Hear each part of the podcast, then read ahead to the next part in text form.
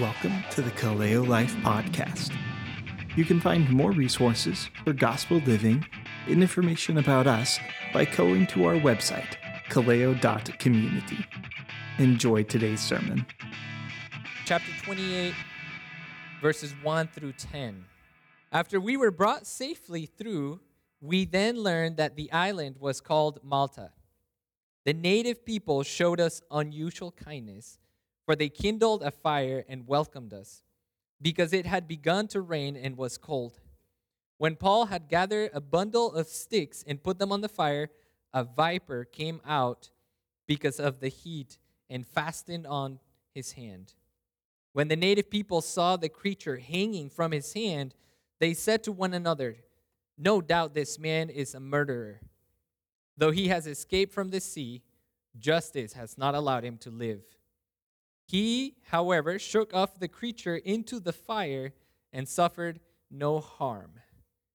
They were waiting for him to swell up or suddenly fall down dead, but when they had waited a long time and saw no misfortune come to him, they changed their minds and said that he was a god. Now, in the neighborhood of that place were lands belonging to the chief man of the island named Publius, who received us and entertained us hospitably for three days. It happened that the father of Publius lay sick with fever and dysentery.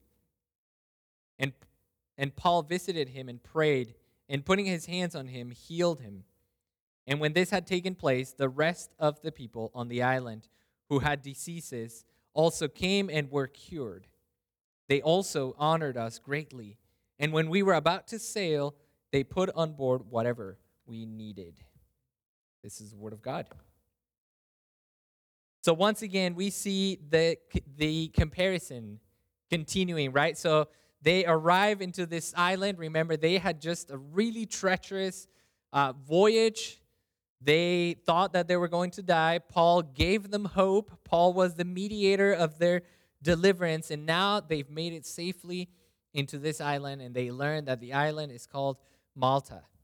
And then the native people, who were arguably not, they were non Roman, however, they were not uh, barbarians or anything like that. It was, they were just simply the people that lived in the island. They showed them unusual kindness. They were, they were very kind to them. They welcomed them, they kindled a fire. Uh, it just imagine having been in, in uh, on on board of a ship that is about to be destroyed for multiple days and then imagine the storm the cold everything. So these people were very nice very kind to them and so they started a fire. But then we see that paul he is making himself useful and goes and grabs a bundle of sticks but as he is taking them into the fire the snake that is you know startled by the by the fire comes out and bites him And so this part is uh, it's pretty humorous in that the, I, I, I can imagine the natives just kind of like seeing like very entertained, just kind of like, all right, yeah, he's he's gonna die in a little bit, you know, just just a few more minutes, few more minutes, and then eventually he's like, what's happening? What, what why is nothing happening to this guy?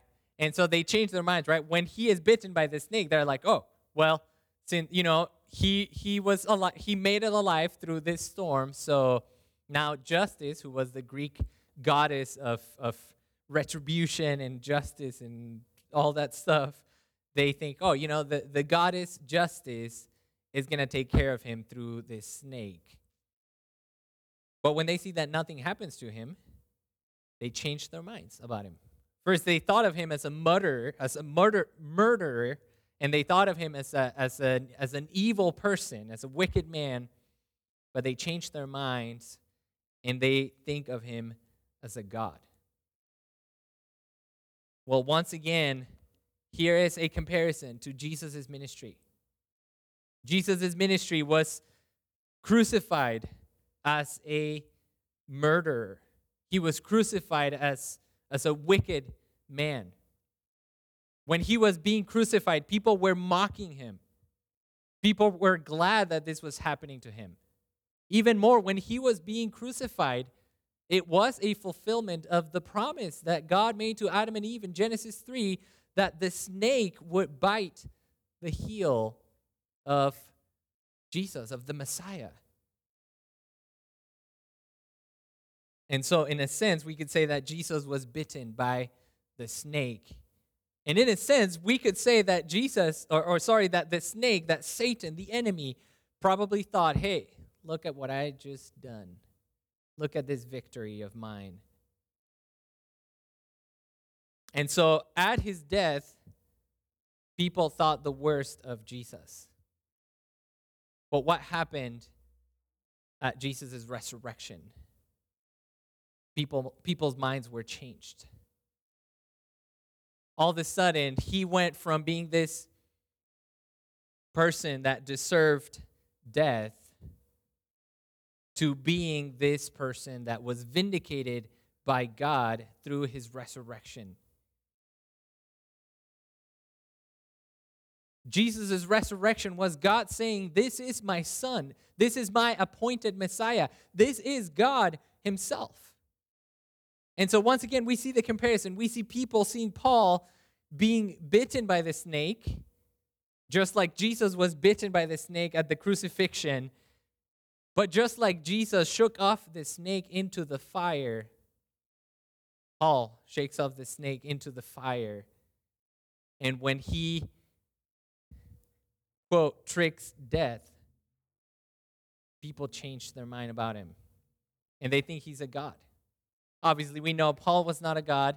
Earlier, other people have thought that he was a God, and he told them, he, he corrected them. In this case, we don't know why he didn't corrected them. I'm, he probably did, but maybe Luke just decided not to put it here in order to draw this comparison with Paul and his ministry and the ministry of Jesus.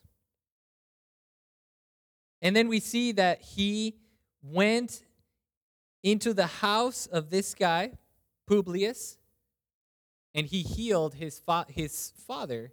And this again reminds us of Jesus going into the house of Peter and healing his mother in law. And after he healed Jesus, uh, Peter's mother in law, it says that all the people of that region came to Jesus and were healed by him. And so, in the same way, we see that after Paul healed Publius's father, then the entire the people from that island, all the people that were sick on the island, they came to Paul and they were healed.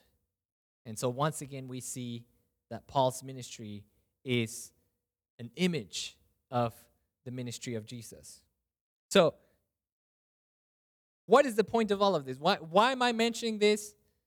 Or even even a deeper question, why is Luke including all of this? Why is Luke doing this? Well, in a sense, I already answered the question because Luke's point for the book of Acts is to show us that the ministry of Jesus continues.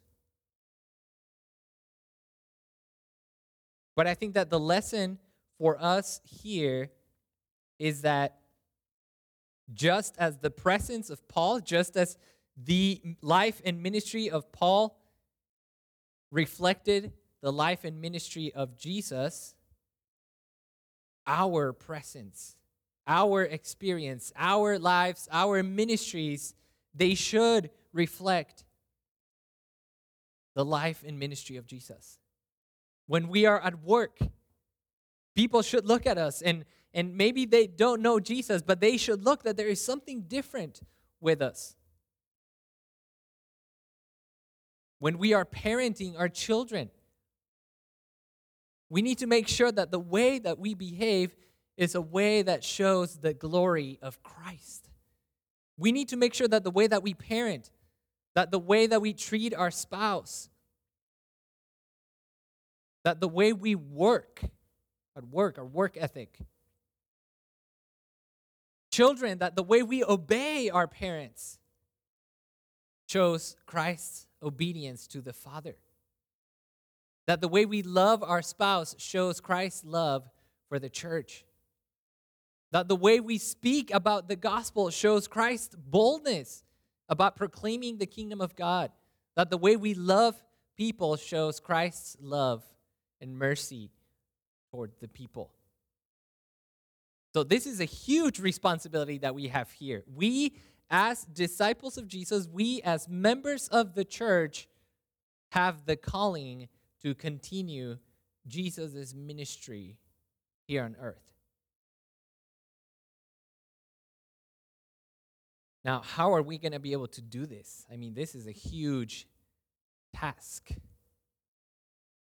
Well, let's think about Jesus' defeat of death.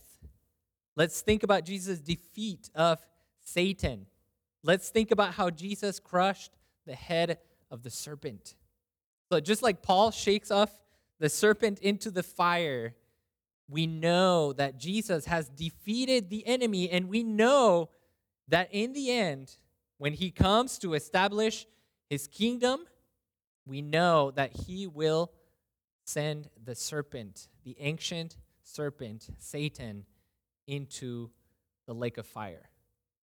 We know that Jesus has defeated death by, by, by raising from the dead. And we should know, like Paul, that Jesus' death and resurrection has a, have deep implications for our lives. Paul understood that his life was not his own. Remember what he told them uh, when he was on the boat in, in chapter 27, verse 23. For this very night there stood before me an angel of the God to whom I belong. So Paul understood that he didn't belong to himself, but he belonged to God. He understood that his life was God's. He understood that he had been bought by the blood of Jesus and he belonged to God. What does that mean? That you don't get to do what you want to do. Rather, you have to do and you get to do what God wants you to do because he is your master because you belong to him. And Paul also understood that the death and resurrection of Jesus had a deep and infinite impact on his own life. Notice what he told the Galatians in Galatians 2:20. He said, "I have been crucified with Christ." So if you are a believer in Jesus Christ, you have been crucified with Christ. It is no longer I who live, but Christ who lives in me. So if you are a follower of Jesus, if you profess to have faith in Jesus, the life that you're living right now is not your own. It is Jesus' life, but Christ who lives in me. In the life I now live in the flesh, I live by faith in the Son of God who loved me and gave himself for me. All of these people in the book of Acts, Stephen, who was willing to die for the sake of Jesus, Paul, that was in, uh, Peter, that was imprisoned for the sake of Jesus, Paul, that uh, stood before many councils and, and Roman authorities, Paul, who went through the storm, actually through many storms. We learn, we learn in Corinthians that he actually went through many uh, many ship she, he, he actually went through many shipwrecks. He endured a lot of things. We learn that he endures those things because he understands that when christ was crucified he was crucified with christ and he understands that when christ rose again he rose with him and received a new life. And so brothers and sisters everything that we do in this life should be done under the assumption that our lives are not our own. Should be done with the understanding that when, when Christ died, we died with him. And when he rose again, we received a new life. And now, the life that we live, we live it in Christ. We live it by faith in the Son of God.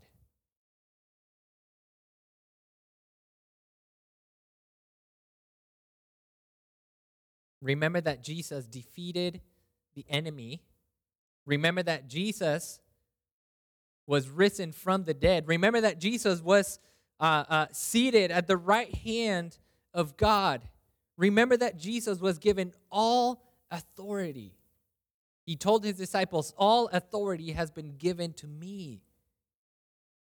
Also, remember that Jesus was appointed as the head of the church, right? Remember what it says in Ephesians 2. It says that Jesus has been raised from the dead and has been seated at God's right, uh, at God's right hand in the heavenly places, far above all rule and authority and power and dominion, and above every name that is named, not only in this age, but also in the one to come. And God has put all things under Jesus' feet and has given him as the head over all things to the church, which is his body, the fullness of him who fills all in all. So we can live in a way that we picture Christ, that we show Christ, that we display him, because Christ has full authority over this world, over the universe. We live as a church in such a way that display the glory of Christ because Christ is the head of the church and because the church is his body. But we need to make sure that we are good representatives of Christ. We need to make sure that we are good members of the body of Christ.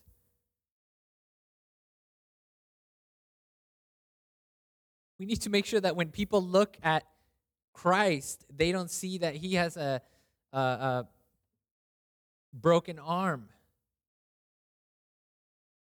We need to make sure that when people look at Jesus, he, he, he is not missing an eye. What am I trying to say with this? I, I mean, if we are the members of Christ, if we are the members of the body of Christ, we need to reflect the beauty of Christ. We need to reflect the glory of Christ.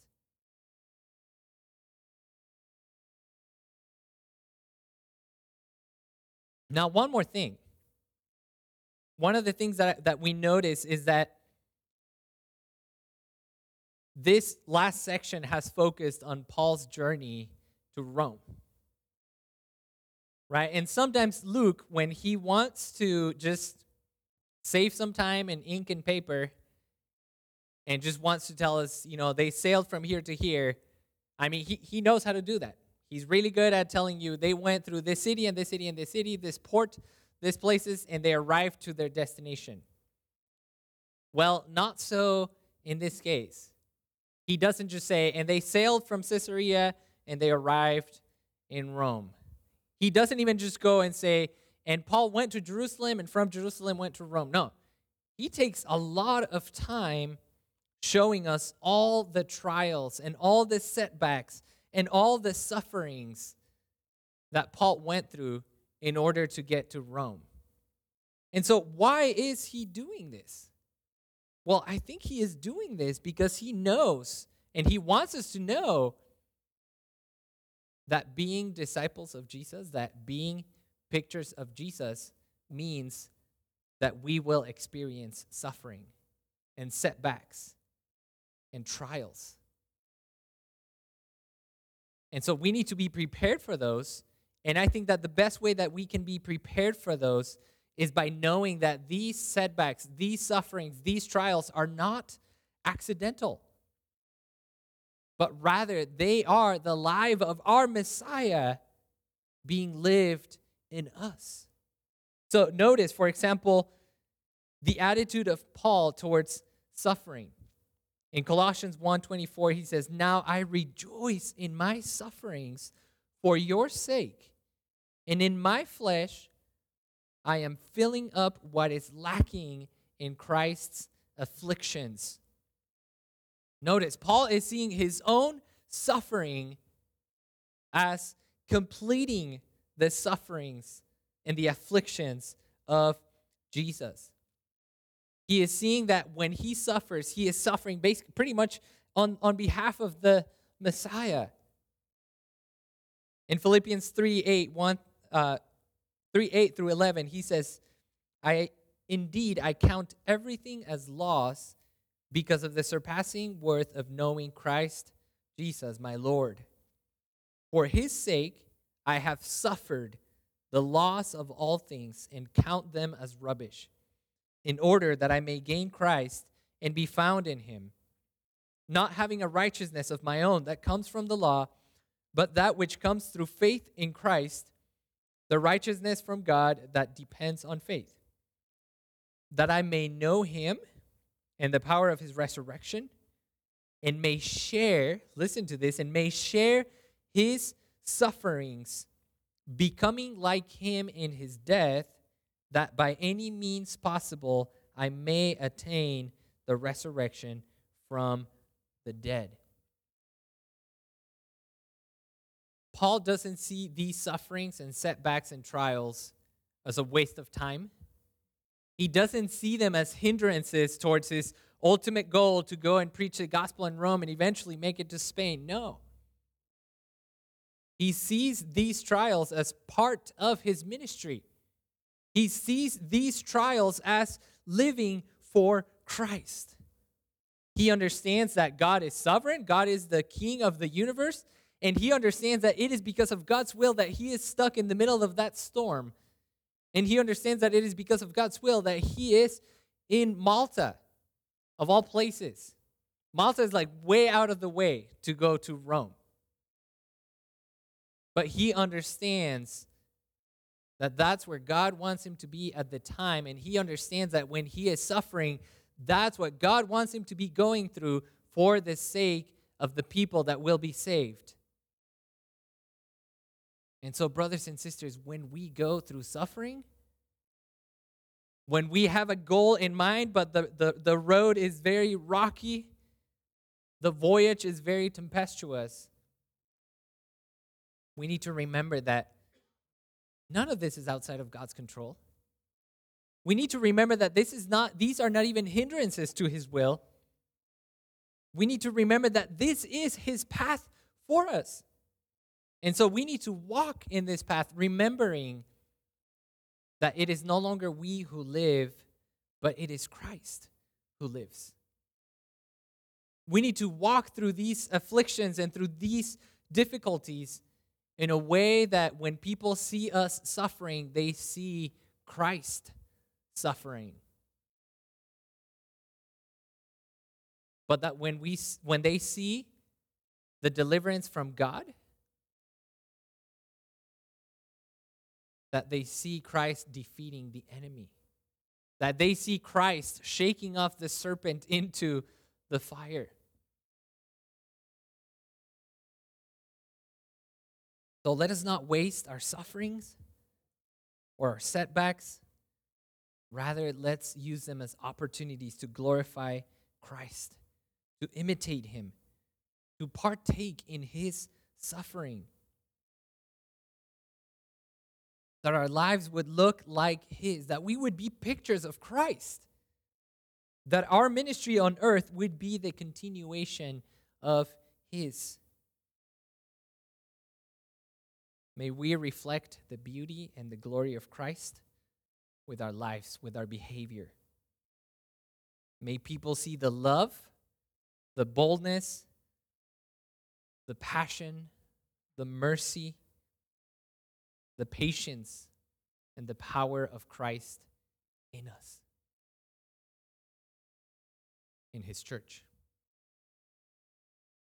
Let's pray.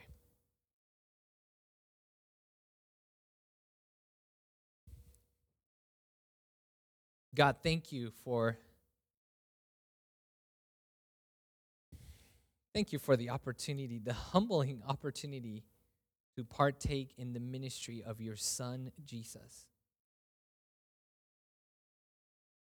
This is such an undeserved privilege.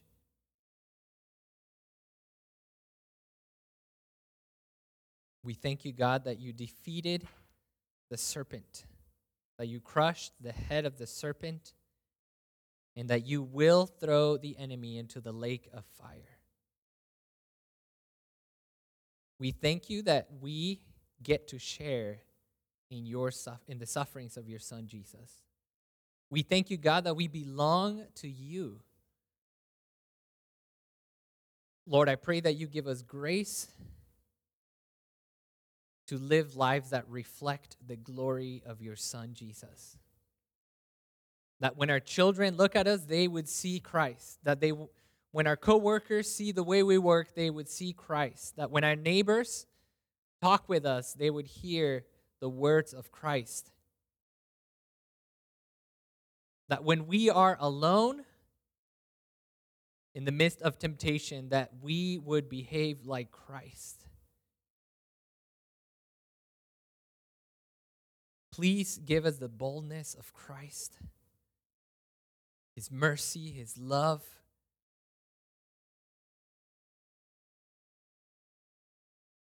Please help us to live by the power of Christ.